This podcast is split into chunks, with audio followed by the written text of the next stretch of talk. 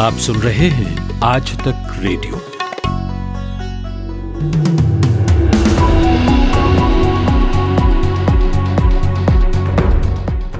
नमस्कार, प्रस्तुत हैं अभी तक के खास खास समाचार। मैं हूँ माधुरी।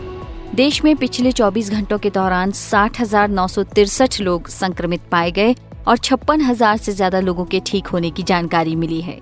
केंद्रीय स्वास्थ्य और परिवार कल्याण मंत्रालय की ओर से जारी आंकड़ों के अनुसार देश में अब सक्रिय मामले छह लाख तियालीस हज़ार नौ सौ अड़तालीस हो गए हैं। मृत्यु दर एक दशमलव नौ आठ प्रतिशत पर पहुँच गई है। प्रधानमंत्री नरेंद्र मोदी आज वीडियो कॉन्फ्रेंसिंग के माध्यम से पारदर्शी कराधान, ईमानदार का सम्मान के लिए प्लेटफॉर्म लॉन्च करेंगे। ये प्रत्यक्ष कर सुधारों को और आगे ले जाने में मददगार होगा। सीबीडीटी ने हाल के वर्षों में डायरेक्ट टैक्सेस के कई प्रमुख कर सुधार लाया था। राम जन्मभूमि तीर्थ ट्रस्ट की ओर से अकाउंट नंबर और अन्य जानकारी साझा की गई है, जिससे लोग उसमें दान कर सकेंगे। तीर्थ क्षेत्र ट्रस्ट के महासचिव चंपत राय ने कहा कि करोड़ों राम भक्त मंदिर के निर्माण में योगदान देना चाहते हैं, जिसके बाद अब ट्रस्ट की ओर से दान करने की सभी जानकारी दी जा रही है। कर्नाटक के बेंगलुरु में कल रात फेसबुक पोस्ट पर विवाद को लेकर हिंसा के वक्त का एक और वीडियो सामने आया है, जिसमें दिख रहा है कि कुछ युवकों ने मानव श्रृंखला बनाकर मंदिर को कवर किया हुआ है। समाचार एजेंसी एएनआई ने अपने ट्विटर हैंडल पर इस वीडियो को ट्वीट किया है। जानकारी के अनुसार, जब वहाँ हिंसा भड़की तो युवाओं ने भीड़ से मंदिर की रक्षा की। इस दौरान भीड़ ने कांग्रेस के विधायक के घर, पुलिस स्टेशन को निशाना बनाया और वहाँ आग लगा दी। इस हिंसा में तीन लोगों की मौत हो गई है।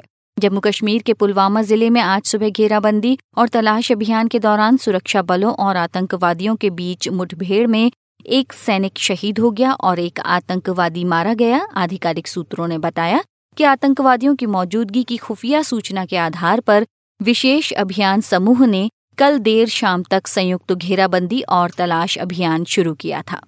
अभिनेता सुशांत सिंह राजपूत की आत्महत्या के मामले में लगातार बयानबाजी किए जाने पर शिवसेना नेता संजय राउत के खिलाफ शिकायत दर्ज की गई है। ये शिकायत पटना में दर्ज हुई है।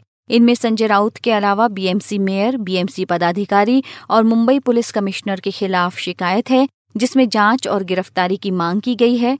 उधर एनसीपी नेता और पूर्व राज्यसभा सदस्य माजिद मेमन ने कहा है कि प्रधानमंत्री और अमेरिकी राष्ट्रपति से कहीं ज़्यादा मीडिया अब सुशांत को स्पेस दे रहा है। जब कोई अपराध जाँच चरण में होता है तो गोपनीयता को बनाए रखना पड़ता है और मीडिया इसका उल्लंघन कर रहा है।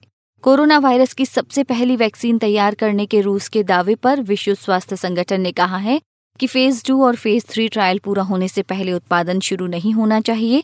रूस ने वैक्सीन की पर्याप्त जानकारी डब्ल्यूएचओ को नहीं भेजी है, जिससे कि वैक्सीन का मूल्यांकन किया जा सके। इससे पहले मंगलवार को रूस के राष्ट्रपति व्लादिमीर पुतिन ने ऐलान किया था कि रूस ने कोरोना वायरस की सफल वैक्सीन तैयार कर ली है, जो तमाम ज़रूरी जाँच प्रक्रिया से गुजर चुकी है। हालाँकि रूसी वैक्सीन का फ़ेज़ थ्री ट्रायल पूरा नहीं हुआ है और इसी वजह से रूसी वैक्सीन पर तमाम सवाल उठ रहे हैं। भारत और नेपाल के बीच जारी सीमा विवाद पर दोनों देशों के बीच 17 अगस्त को विदेश मंत्रालय स्तर की बातचीत होगी। दोनों देश नेपाल की राजधानी काठमांडू में बात करेंगे।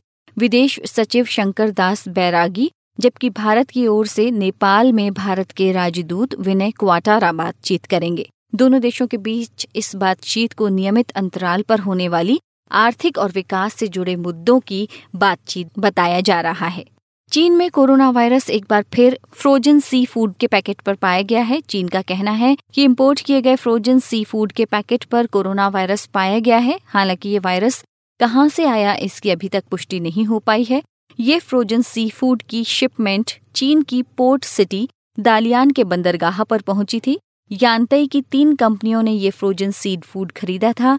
यानतई सरकार ने बताया कि सी फ़ूड दालियान में आए शिपमेंट से पहुँचा है, लेकिन ये कहाँ से आया इसकी जानकारी नहीं है। इन्फोसिस के को फाउंडर एन नारायण मूर्ति ने आशंका जताई है कि इस बार आज़ादी के बाद की सबसे बड़ी गिरावट जीडीपी में दिखेगी। कांग्रेस नेता राहुल गांधी ने इसे लेकर प्रधानमंत्री नरेंद्र मोदी पर निशाना साधा है। राहुल ने इस बयान को साझा करते हुए लिखा कि मोदी है तो मुमकिन है। संजय दत्त जल्दी ही इलाज के लिए विदेश रवाना हो सकते हैं। संजय दत्त को कैंसर होने को लेकर अब उनकी पत्नी मान्यता दत्त ने ट्विटर पर लिखा है कि सभी लोग बस उन्हें प्यार और सपोर्ट देते रहें और उनकी मदद करें। तो ये थे अब तक के खास खास समाचार। नमस्कार।